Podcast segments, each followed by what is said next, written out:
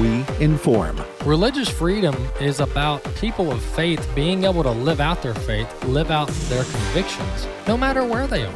We equip. This is a battle of worldviews. And we activate. We also rejoice in our sufferings because we know that suffering produces perseverance, perseverance, character, and character, hope. This is AFA at the Core on American Family Radio.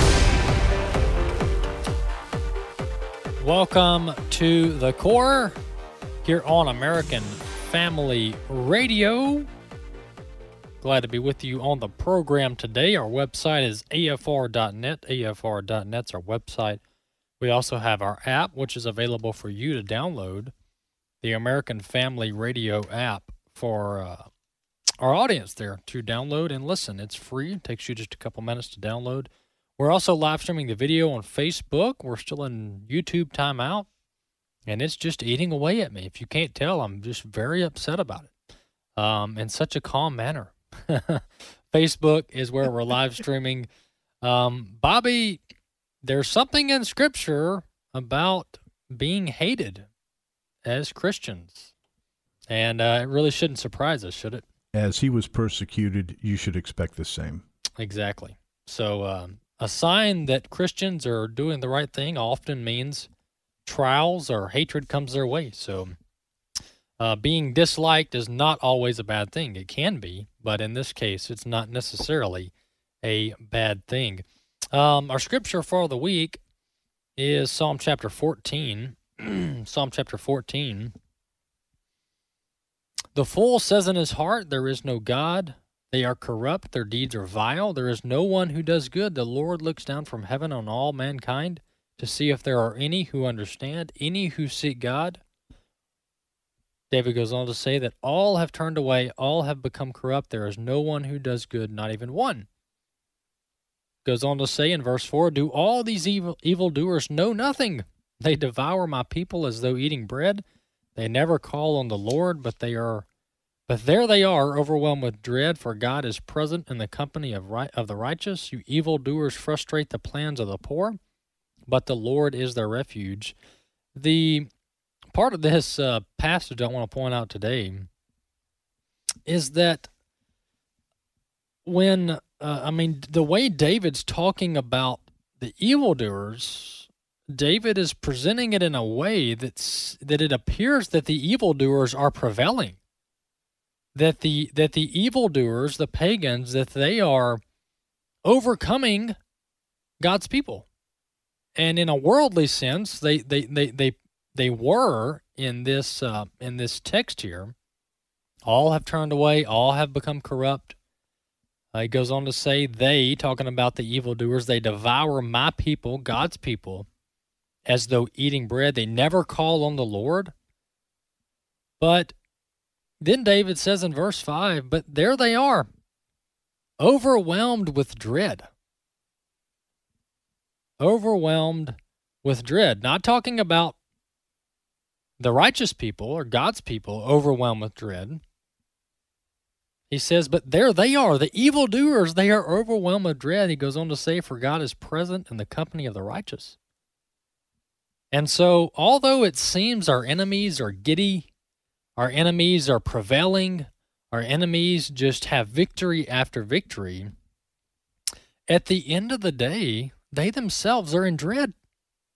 And and we know as as once unbelievers, we were all once unbelievers.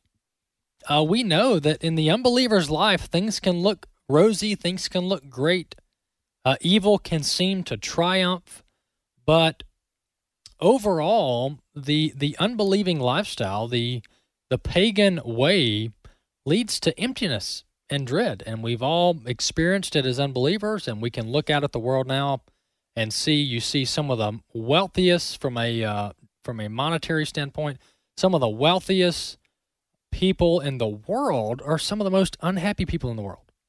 Um, and that's because our ultimate satisfaction comes from righteousness in God. So that's our encouragement for today.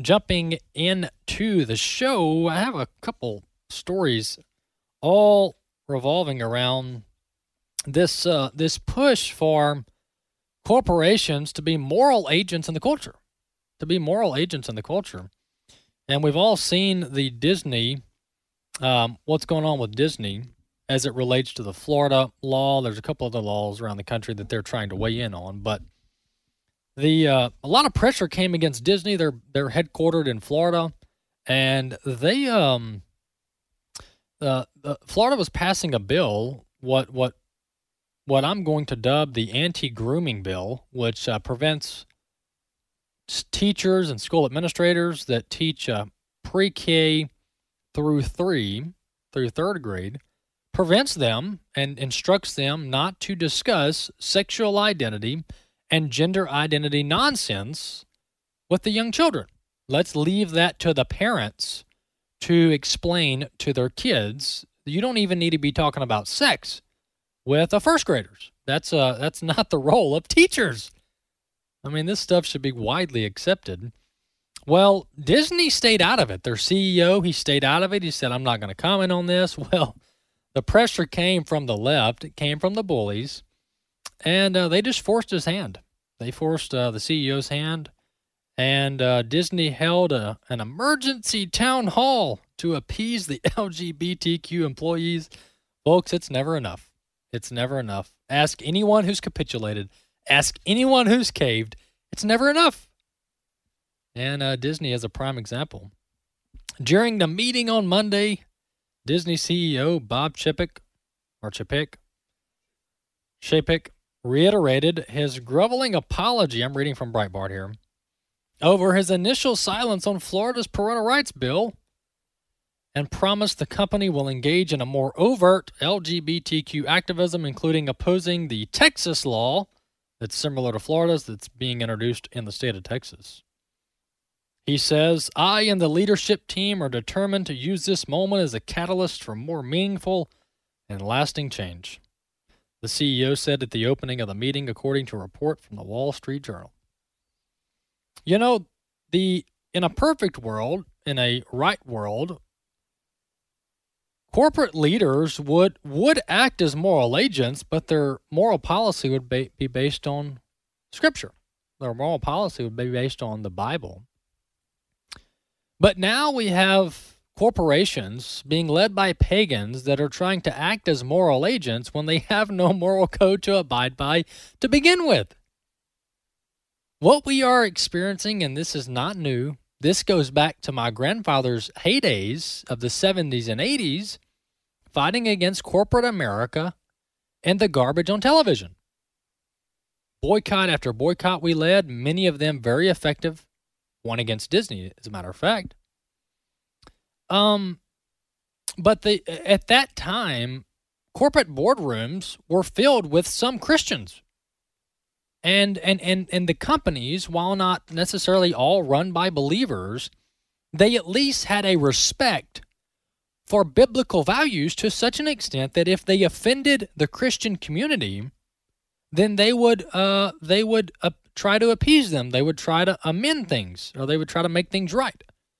Well, now we have the same corporations being led mostly, not all, mostly by unbelievers, by people who don't believe in Scripture, they don't believe in the Bible, they don't believe in the same moral code that you and I believe in. And so it, it's a make it up as you go philosophy. And, the, and that's the problem here is these corporations try to act as if they are some great uh, moral agents of society but you start asking them questions about what they believe and they don't even know what they believe. They know dollar signs but but the problem is they go out and they try to speak as if they're moral agents and they have a set moral code and it's almost like their own religion but in reality they don't they don't have anything to go on. It's make it up as you go which is why corporations move and shift and shake with the winds of culture which leads them really down a very very dark path and that's what you're seeing going on with disney right now you know if i'm if i'm a corporation if, if i were a ceo of a, of a private corporation a a company um, that operates to sell products provide services whatever whatever they do whatever their focus is afa's position for a long time has been Focus on your business. So if you sell hammers and nails and tool benches, then sell hammers, nails, and tool benches and make sure that you sell the best hammers, nails, and tool benches for the market. But don't start wading into arenas that you have no idea what you're talking about. And that's what's that's what Disney's doing here. If you're a restaurant, make sure you provide the best food on the block. But don't start meddling around in public policy debates that have nothing to do with the restaurant industry.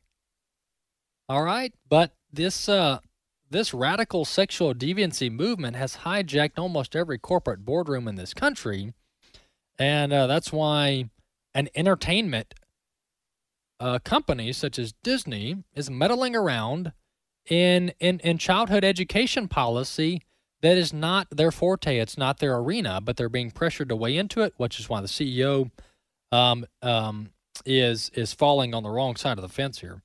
Uh, moving to moving to something else. Speaking of um, agencies and corporations trying to act as moral agents, uh, let's listen to clip two. This is the uh, Securities and Exchange Commission having a conference call announcing that they are going to begin introducing climate rules when it comes to company financial disclosures. Clip two. Let's listen to this.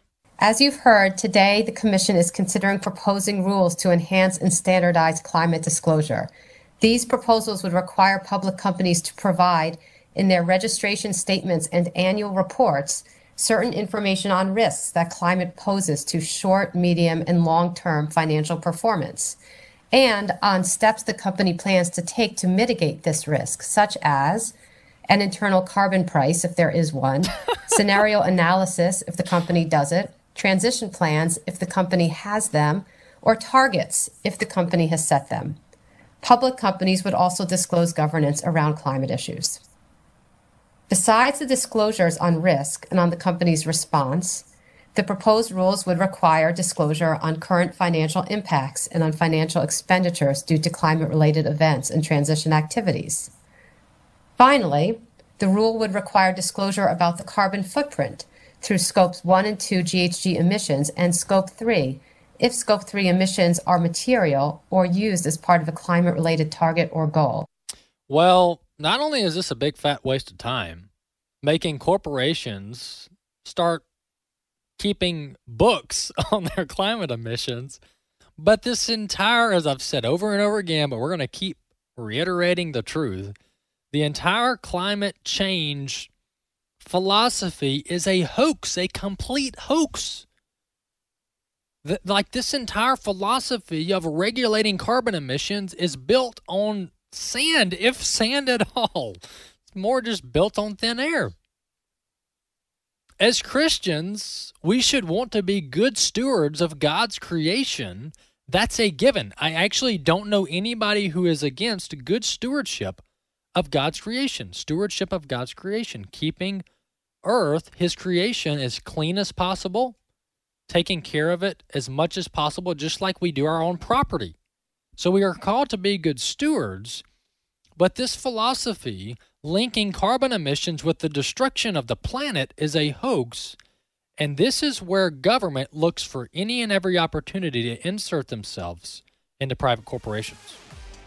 And that's what they're doing here. Anywhere the government can find a way to insert themselves into private corporations, that's what they're going to do. So there's two avenues, there's two purposes behind the climate hoax. So don't miss this. The first purpose is to regulate you and me, the private sector. They're doing that now with the EPA. The second avenue is to regulate private corporations, such as what the SEC is doing here, all with the goal of government control of every aspect of our life. AFA at the core will be back in just a few minutes.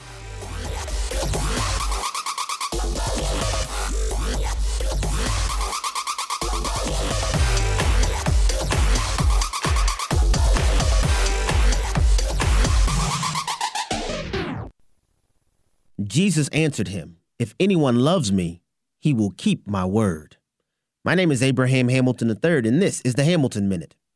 We live in an era currently where spirituality is in vogue. Christ following is not. Some even claim to love Jesus while simultaneously rebelling against his word and encouraging others to rebel similarly.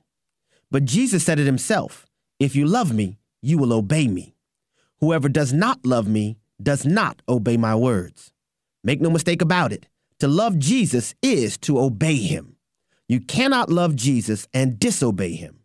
If you're living in open rebellion against Jesus' word, you're not following Jesus as he's revealed himself in Scripture. You're following a God you've created. Listen each weekday from 5 to 6 p.m. Central for the Hamilton Corner with Abraham Hamilton III, public policy analyst for the American Family Association.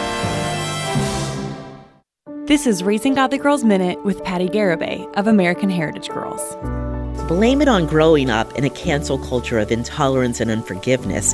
It feels like there is nothing more offensive to your daughter than saying the wrong thing. Consider how you approach important conversations with your daughter, specifically on sensitive topics like gender, sexuality, and identity. You may feel hesitant, perhaps even just plain terrified that you'll say the wrong thing or start an argument. These feelings show you are a compassionate and concerned parent. With Christ, we have the power to overcome this fear and bask in the truth of the gospel. When we speak truth in love, we allow room in our lives for the Spirit to move, grow, and influence.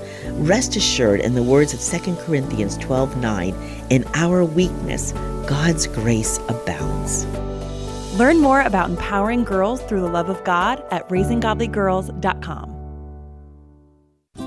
The following are real life stories from Trinity Debt Management. My story begins with debt, a lot of debt. I used my credit cards as a source of income. It was not a good situation. I couldn't pay my bills. The interest on the cards was really high. If you're in debt and you need help, call Trinity at 1 800 788 1813. I initially was scared to call, and immediately I felt relief. They contacted all of our creditors and they put us on a plan for success. Trinity will consolidate your accounts into one easy to manage monthly payment, reduce your interest, and possibly improve your credit score. You'll save thousands. I've been able to pay off close to $15,000. We're doing a lot better. Please pick up the phone and see how affordable and easy it is to pay off your debt. It's a godsend. We're debt free for keeps. Call Trinity at 1 800 788 1813. That's 1 800 788 1813. AFA at the Core podcast are available at afr.net. Back to AFA at the Core on American Family Radio.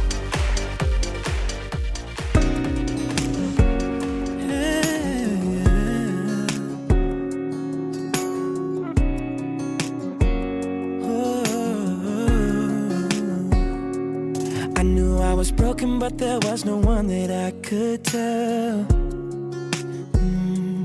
Praying felt like I was throwing pennies in a wishing well. And I started believing I was cursed to carry this weight. I was listing the reasons of why I should walk away until grace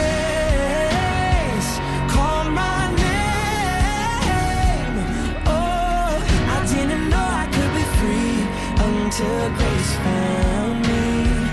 Until grace broke these chains.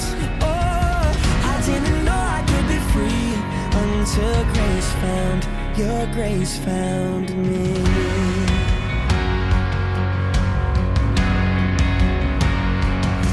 I might be looking at a future full of question marks. Have to have all of the answers if you have my heart. In you, I'm finding redemption a little more with every breath. Brand new like the morning. And I'll never forget it until grace. Welcome back to the core here on American Family Radio. This is Worship Wednesday, And our song there is Until Grace by Tauren Wells and Gary Levo- Levox. Levox.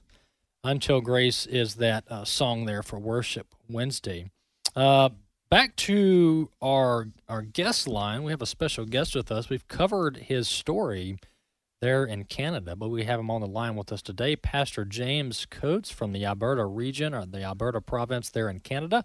Pastor Coates, welcome to the core. Yeah, great. Thank you for having me. Really, really excited to be here. Absolutely. We've covered your story in the headlines and uh, glad to have you on today. Tell our audience a little bit about your background, your testimony, and uh, where you pastor, and then we'll jump into what's been going on in Canada recently. Well, I grew up in Toronto, Ontario, and uh, grew up in a, a non-Christian household, and and loved the world, lived for the world, wanted more of the world than I could even get my hands on, and all the while in my pursuit of it and all that it has to offer, the Lord was allowing my conscience to testify against me, and it was in uh, September of 2003 that I heard the gospel of Jesus Christ and and was under conviction of my sin and recognized my need of a savior and that Christ is the savior and that he died and rose again uh, on my behalf. And so I, I, laid hold of him by faith at that point was saved and, uh, and then began to be transformed uh, ever more into his image over time I was given a, desi- a desire to pursue the ministry under the ministry of John MacArthur really his his preaching of the word was very formative in my early years as a Christian and uh, pursued training at the Master's Seminary. Uh, in my third year, I was approached by the church that I'm now serving in here in Edmonton, Alberta, Canada, and uh, have been here for nearly 12 years and have been preaching uh, regularly in the pulpit on Sundays ever since. Well, uh, Pastor, talk about what's been going on in Canada. I know there's some there's been a, lot going on the past two years, but your church got in a in a you the the, the government was telling you to shut down your church uh, during COVID, and that was this was going on in the states too. But uh, tell our audience what happened with you and the government and how you refused to back down. Well, we initially, like many churches did, we initially complied when uh, COVID first broke and government restrictions were being implemented.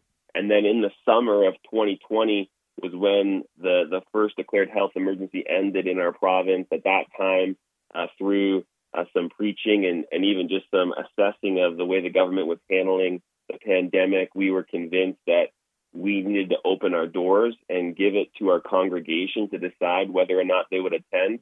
And we were open uh, for worship, uh, placing no restrictions on our gathering, uh, all the way until the next uh, declared public health emergency, which took place in November, end of November 2020.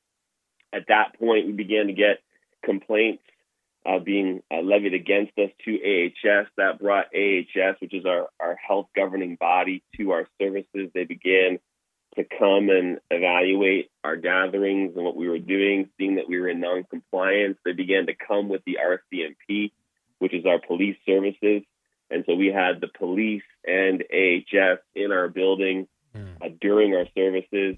And, and they basically utilized every avenue they possibly could to uh, to get us to submit. They they had obviously the, the threat of law enforcement. They had the threat of fines, and I was fined actually on December 20th, uh, 2020. Uh, they threatened us through the media and just basically publicly shaming us in the court of public opinion. Um, they they threatened us through the court system by ordering us to comply with their health orders. At which point we could have been held in contempt of court. Mm-hmm. Um, they were they were not willing to do that at that point in time. And then they used uh, a tool called an undertaking, where I was initially placed under arrest on Sunday, February seventh, and uh, and was released in that moment and given this undertaking that I never agreed to the terms of, but nevertheless it was still binding on me. The following Sunday, February 14th, I was um, asked to turn myself in, which I did on the Tuesday. I was arrested, placed in a cell, brought before a justice of the peace, given a condition of release that required again that I comply with the public health orders. I couldn't do that.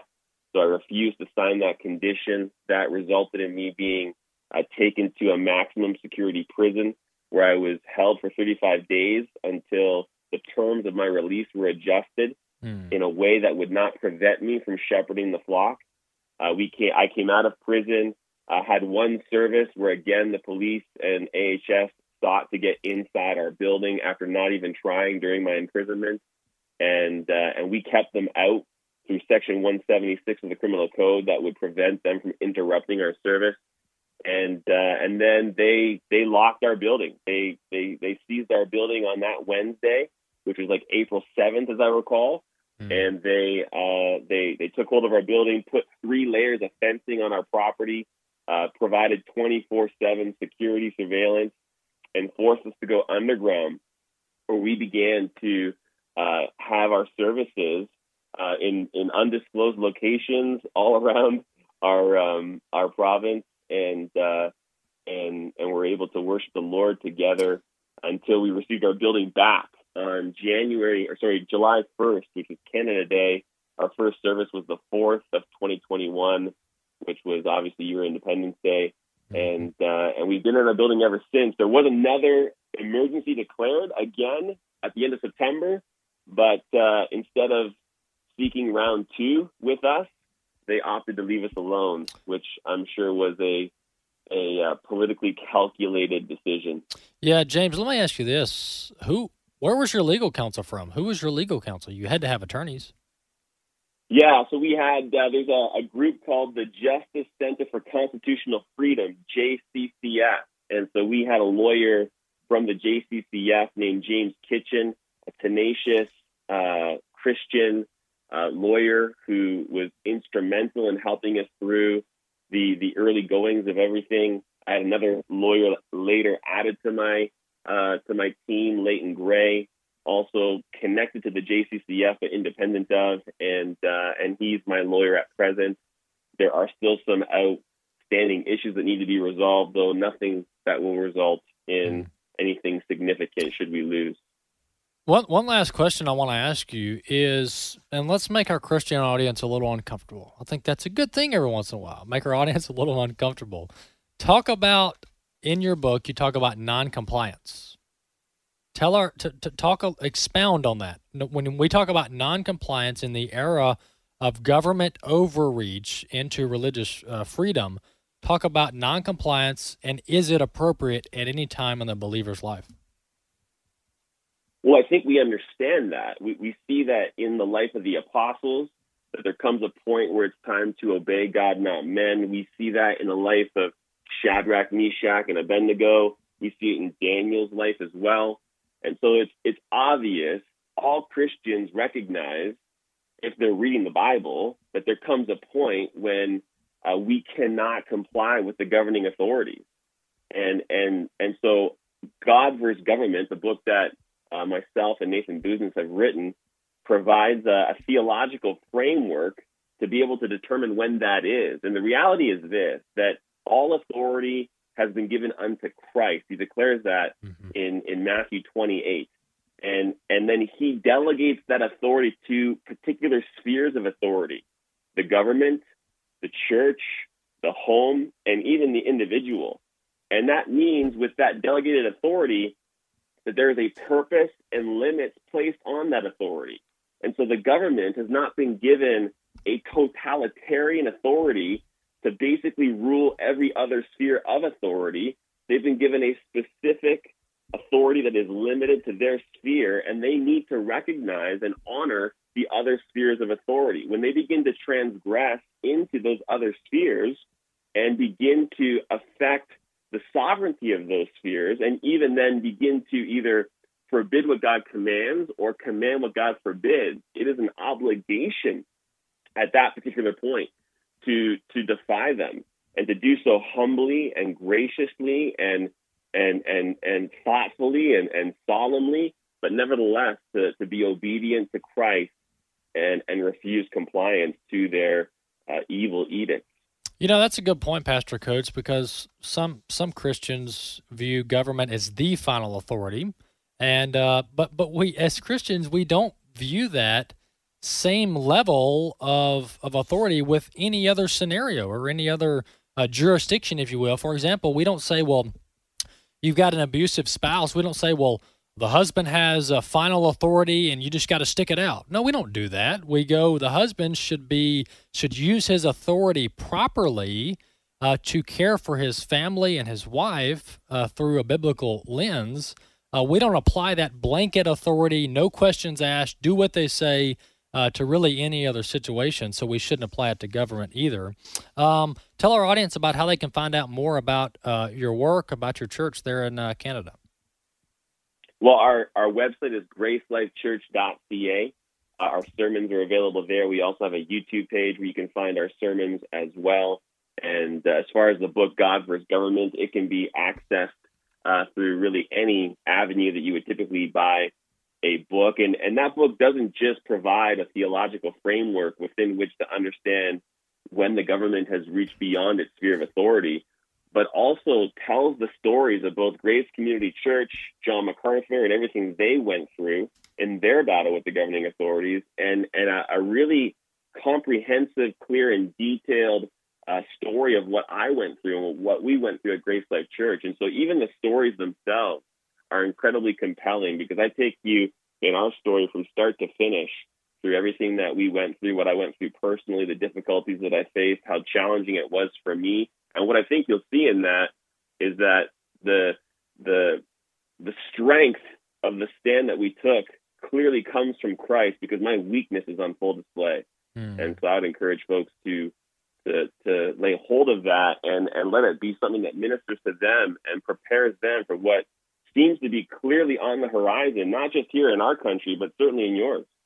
All right, Pastor Coates, God bless you. Keep fighting and uh, stand courageous. God bless you.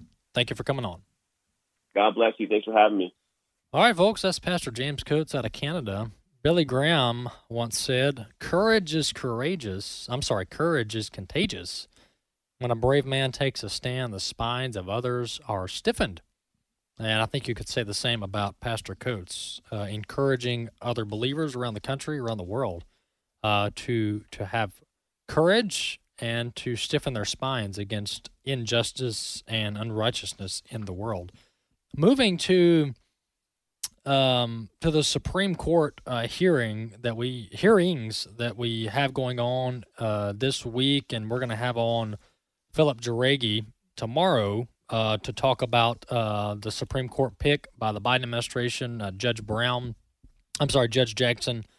Um, Brown Jackson is her name. There's hearings going on in the Senate Judiciary Committee now. Well, yesterday she was questioned about several things. One of the things that just shocked me when I heard it was one of the senators questioned the uh, the judicial pick or the judicial nominee as to what, uh, if she can say or define the definition of woman.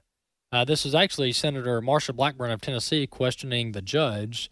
Let's listen to uh, Judge Jackson on whether she can define the term woman. Can you provide a definition for the word woman? Can I provide a definition? Mm-hmm. No. Yeah. I can't. You can't? Not in okay. this context. So I'm not a biologist. Of- there you have it. I can't help it. Clip speaks for itself, Bobby. Yes, it does. the clip no, I speaks can't. for itself. What context are we speaking of, Judge? Yeah, what context? As if that's going to change the answer. Uh, in their world, it probably will change the answer.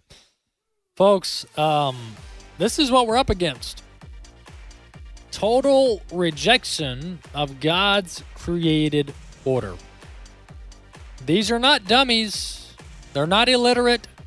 They're not non versed on the issues. These are lawyers, judges that have been to law school for a long time.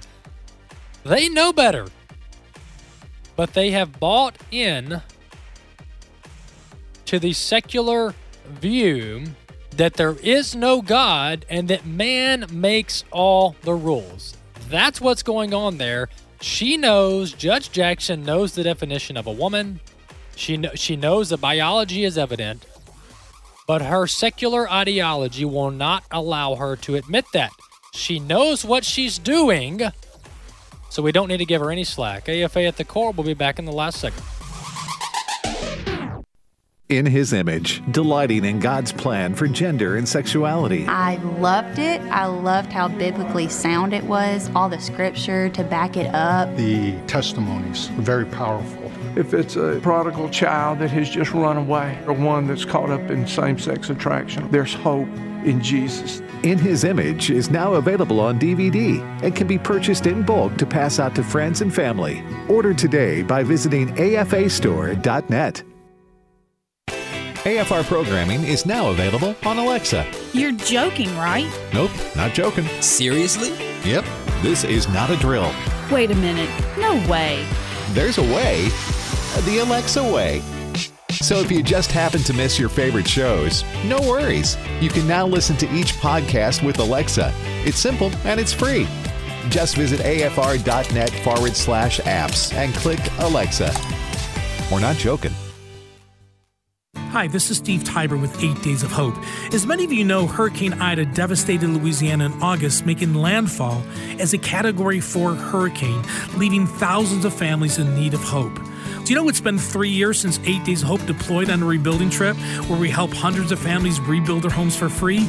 But today I've got some exciting news. We're announcing that Eight Days of Hope 17 is going to take place in Laplace, Louisiana from April 9th through the 16th, bringing hope to those who are feeling hopeless. We're going to be doing roofing and drywall, painting, and so much more. If you'd love to use your gifts to serve those in need, go to our website, 8daysofhope.com. As always, it's free to volunteer with us. Food and lodging are provided. And again, if you're looking to be the hands and feet of Jesus, join us in April when we go to La Paz, Louisiana during 8 Days of Hope 17. Again, for more information about this outreach or any arm of the ministry, go to 8daysofhope.com. That's 8daysofhope.com. A Moment of Truth with Gary Bryden of the Association of Independent Methodists. Forget the show. We're not talking about a movie or a TV show or a stage play, but how we interact and serve God. God wants us to communicate and serve Him, but not as a show off so others can say how great and spiritual we are. He welcomes fasting along with prayer, but does not welcome a show in which you make yourself look ashen or gaunt as if you're really suffering for Christ. He welcomes your gift, but not a bragging or showy display. He welcomes public prayer, but not in a showy way that calls attention to yourself. He seeks prayer that is personal and fervent. Jesus wants our company and service, but not our hypocrisy. The Association of Independent Methodists, like minded congregations doing together what can't be done separately. Visit aim2020.com. AFA at the Core podcast are available at afr.net. Back to AFA at the Core on American Family Radio. Welcome back to the Core. Here's the number to call into the show with your question, comment about the topics discussed today on the show. 888 589 8840. 888 589 8840 is the number to call in. That's 888 589 8840. 40 is the number to call in to the show today. Go ahead and call in. We'll be glad to take your questions or your comments about the show today. Bobby, we were talking during the break, and you believe that uh, Judge Jackson knows what's going on here, but she intentionally didn't answer, but it may not have boded well for her. Exactly. And Marty Marty summed it up perfectly. She was boxed in, she had nowhere to go, and she didn't want to alienate the far left. Yep. I mean, it's as simple as that. Yeah, I mean, you you you either recognize God's created order, give the clear definition of woman, which is mm. a female. Mm. Amen.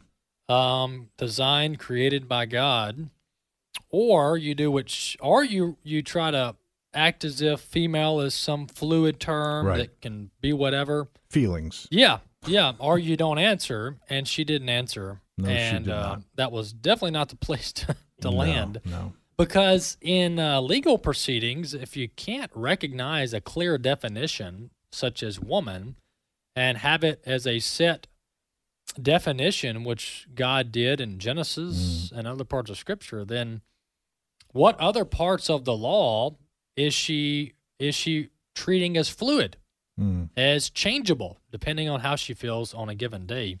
Uh, we just can't have judges that operate in that manner. Yeah, and how does she define the rule of law? Yeah, yeah. She's going to have to do that. Yeah, does many, she look to the. Constitution, Yeah. or does she just look to how she feels one day? Or fluidity. Exactly. Yeah, exactly. All right, 888-589-8840, 888-589-8840 is the number to call in to the show. Back to a few other things I want to get to before we jump to the phone lines. The uh, I've got this story out of Fox talking about how some Democrats are are really stuck. They don't know where to go because they're upset about the whole transgender nonsense. And Will Thomas, the dude from University of Pennsylvania, swimming in the women's uh, swim meets, stealing all their, their medals. And um, these Democrats who, who typically fall right along uh, ideologically with the Democrat Party, but they're not with the Democrats on this transgender issue. Because even Democrats know that God created us male and female. They know that. It's evident. And uh, the parents of these young women are upset because this dude, this guy, is stealing all their trophies uh, because he is suffering from gender dysphoria and uh, and wants to swim with the girls on the swim team. So Democrats are having a hard place, having a hard time deciding where to go politically. Well, I can give them some guidance. Just come over on our side. Come over on our side, the side of sanity, the side of the side of recognizing God as creator and recognizes his recognizing his word as our lamp, as our guide for life. Come on to the side of sanity. We'll be glad to embrace you, even though we may not agree on everything. And uh, that's why so many of these issues really should cross party lines. So many of these issues should cross party lines. The issue of life. All men and women are created in the image of God and are worthy of life, liberty, and the pursuit of happiness. You would think that D's and R's and I's and all the other political parties could agree on that and go, yeah, let's champion behind that because that's for the best interest of everybody. Uh, so that's something that should be uh, uniform. Also, this uh, gender nonsense should be something that many of us agree upon cross party lines. Um, so if the Democrats don't like what's going on, the voters I'm talking about, uh, there are other options in this country. There are other options in this country. And I'm not just talking about Republicans, I'm talking about uh, independents or non affiliated uh, members running for elected positions. There are a lot of options in this country. 888 589 8840 is the number to call in. 888 589 8840 is the number to call in. Let's go over to Sean in Oklahoma. Sean, welcome to the core. Hey, thanks for taking my call. I'm a first time caller. Just wanted to, to I kind of make a comment, had kind of a question.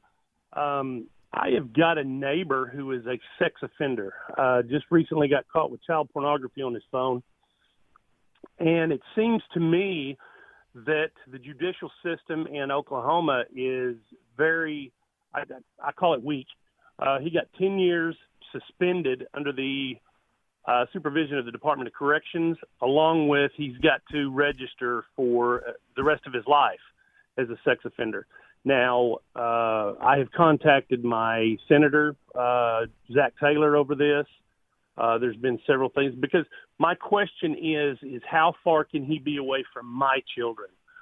Um, he can be 2,000 feet from a church. I mean, excuse me, a school, a daycare, uh, anything like that. But what about my kids? I can throw a baseball and hit his front do- hit his front door. Mm-hmm. Um, you Well, know, uh, Well, yeah, well, Sean, I don't know Oklahoma law intimately enough to tell you. Uh, I live in Mississippi to tell you uh, the distance there or the regulations there. But what I can say, and I'll let you go and, and, and try to shed some light on this, what I can tell you is we need judges who respect the law and respect the innocence of our children and don't go light on the people you're talking about. That's what we need. We have sentencing guidelines in this country, some of them good, some of them not good. But what Judge Jackson did in nearly every single case when she was dealing with a, a child predator is she went below, not below the sentencing guidelines, she went below even the prosecutor's recommendation. And some of these prosecutors are uber liberal, soft on crime, and they recommend something that is even lower uh, than the sentencing guidelines. And Judge Jackson went even below the prosecutor in uh, sentencing these child predators. So this is very disturbing. And uh, we don't need judges like Judge Jackson on the bench deciding cases that involve the innocence of our children. And she also called, Judge Jackson also called um, an 18 year old and an 8 year old peers. Because the 18 year old, in this case that Senator Hawley brought about, uh, the 18 year old was preying on the 8 year old. And Judge Jackson, in some of her writings and some of her commentary, from the bench called those two peers. And as we know, not only from a legal definition, but from a biblical and moral position, they are not peers, especially when it comes to sexuality. They are absolutely not peers. But but see, the people who reject God, they don't have a set moral standard. And this is why the, it ebbs and flows. Whatever they're feeling for the day, whatever they're feeling for the month, that's what they go with. That's what they go with, which is why some of them have even tried to justify, have attempted to justify underage uh, sexual intercourse with with an adult and a and a young person in their in their not only in their teens but in their seven, eight, nine, ten. They've tried to justify that. These are the same folks that are doing the drag queen uh, garbage at our libraries. It, they are about the sexualization of our children, the sexualizing of our children and it's absolutely morally bankrupt. And if you think you haven't heard of this before, go back and read scripture. Go back and read scripture of cities and people groups uh, that reject God and, and embrace very sexually deviant behavior. It never bodes well in the long run. Going to uh, Mark and the state of Texas. Mark, welcome to the core. Hello. Hey, Mark, you're live on the air. What you got, man? Oh, yes, sir. Uh, thank you. Um, I am a physical therapist, and I think you'll be happy to know when I do home health and I speak to my patients and uh, introduce you to them, a lot of them actually know your program and your radio station. So I think you'll like to hear that. Anyway, the reason I'm calling is because uh, what happens in the United States, I've been here 33 years, has been alarming to me. When you are the country that everybody looks up to in the world, such mm. as where I come from, the Philippines. Okay. And we see this deterioration in this country. It has a big impact on other nations, such as where I come from, and it's alarming. Mm. Now, this nominee to the Supreme Court, it's shocking that she cannot or, or refuse to define a woman. I think it's an indication of how badly it's going to be for this nation if she is confirmed. Hmm. I just want to express that opinion. Thank you. Hey man, you're you're spot on, Mark. Appreciate the comment about how many people listen to the show. That's encouraging. You know, sometimes I think it's just Bobby, Richard, and Marty that listen to the show because they they're forced to listen to the show. Uh, but we got some great listeners out there and uh, get get a lot of good feedback about the show. So appreciate that. Uh, but you're spot on, Mark. Uh, you said you're from the Philippines, immigrated 30 plus years ago. And uh, you're right. America's um, moral status is important for the world stage. It is important important on the world stage. And, you know, as, as unfortunate as it is, our leaders can be serving, uh, we can be judged. God can use our leaders to judge our country to judge our nation. He has done this in the past. Everything in Scripture is very applicable, is still applicable today. And so God can use leaders to judge a nation. He can put bad people in charge of, of nations to serve as a punishment to those people. And so uh, Judge Jackson and others could be serving as that judgment on our nation. We don't wish that upon our nation. That's not what we desire. Uh, but when a people rebel against God, it's not in our hands anymore. When a people rebel against God, God can issue judgment uh, as he sees fit, as his will desires. And uh, sometimes that can come in the form of placing evil leaders, evil people who who um, don't serve in the best interest of humanity, putting them in places of power and influence. This has happened all throughout human uh, history, and uh, nothing's changed uh, as far as how God operates from the very beginning. Uh, jumping into one or two more calls, we'll go down to um, and, and the the the theologians out there that are saying things have changed. Walker, Jesus came. I understand that. God is still the same God, though, uh, that he was in Genesis. He's still the same God today. His character doesn't change. Uh, Tony in Indiana, welcome to the core. Hey, thanks for uh, taking my call. I appreciate your show. Thank you, brother. What's I, I, what's on your mind today? I don't get the woman being asked the question that she can't figure out that all it takes is for her to say that a woman is a human that can give birth. Hmm. I mean, seriously, come on. Yeah, if she's a woman. and She can't even give an explanation. She's not a scientist. No, it don't and- matter. I mean, she's a female. Yeah, that's all you got to say. It's a female hum- human being. That's the definition of a woman, a female human being. And their biology, their genetics, their DNA, everything is designed in the order of Genesis, and that is that they are female. And their body and their makeup, their physical makeup, and everything else uh, reflects that, as does men. Uh, good comments, Tony. And uh, these folks, these are the experts. This is what's makes me uh, quite cynical sometimes. These are the experts. These are the lawyers. These are the smart folks that we're supposed to um, listen to and adhere to and lend our lives to, and the rule of law in our country. And you can't tell me what a woman is? And you wonder why people have, in a sense, lost confidence in our system.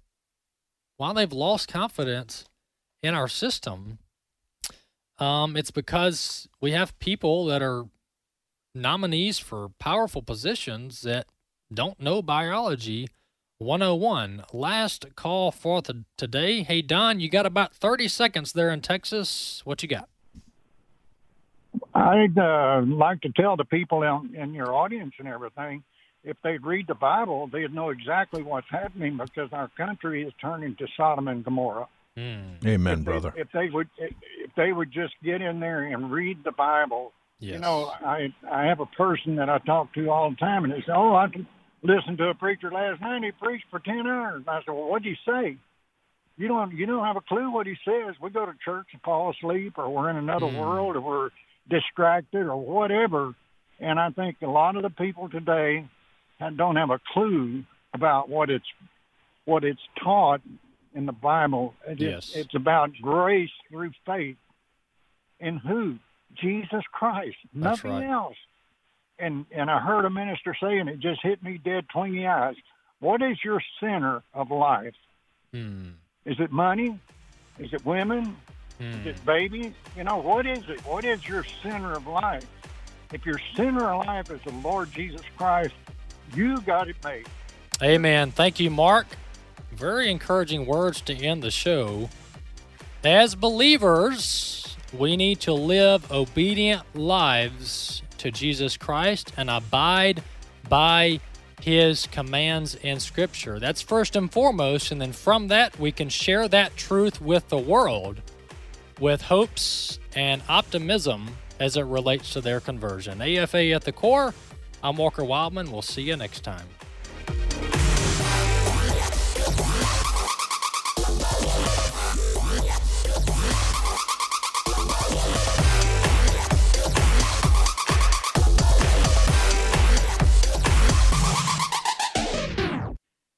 The views and opinions expressed in this broadcast may not necessarily reflect those of the American Family Association or American Family Radio.